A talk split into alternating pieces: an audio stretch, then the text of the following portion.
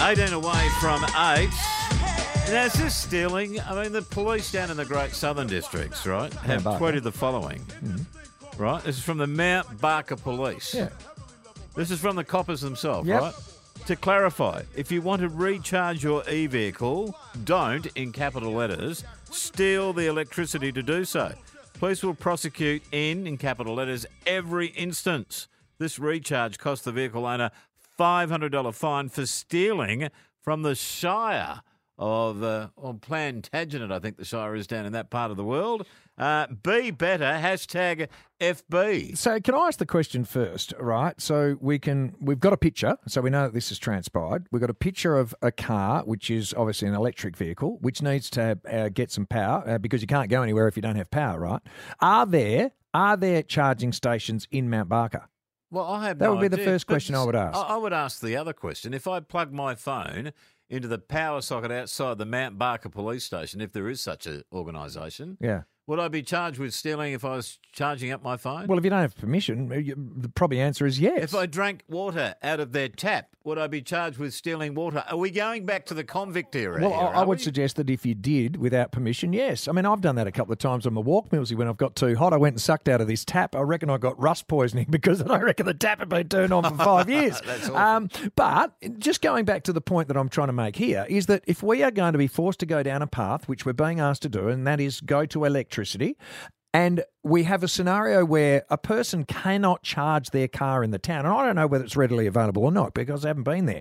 But if it's not, then what other option is there or alternative is there for someone who wants to charge their electric car other than maybe use the Shire's power? And you would have thought that the government would allow that to happen. Now, it's not cheap to power up a car. I examine that. I acknowledge that, I should say. But surely this is the Shire. So he's been the person responsible has been charged with theft for stealing. The Shire's power.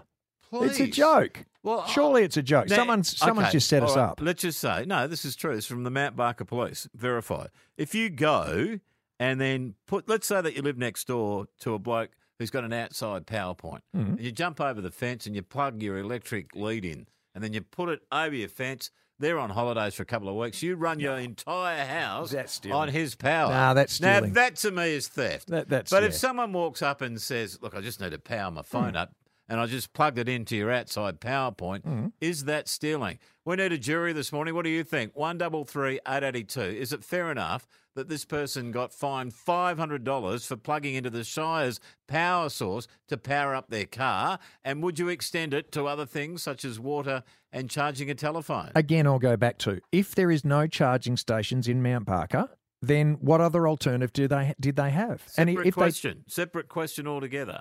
Because at the end of the day, they got charged with theft. I'm asking the question: Is it right that they got charged with theft? Well- I think that's over the top. Well, well, if they had the opportunity to go to a proper charging station without using the, the government's power, then why didn't they choose that option? Why have they gone to that length to actually charge up the car? Well, has anyone stolen power from you, and you would have charged them if you had the opportunity? One double three eight eighty two. I think the coppers are over the top in their messaging. By the way, you know, to say we'll get at you on every occasion well, if we find anyone doing but hang on, thing. it has to be directed by the by the um, by the local government. Well, that's but they're the police that put out the tweet. Yeah, but they, they would have been told by the local council to, to charge them, wouldn't they? Craig, Surely. Craig says stealing is stealing. Fellas, you're opening a Pandora's box there.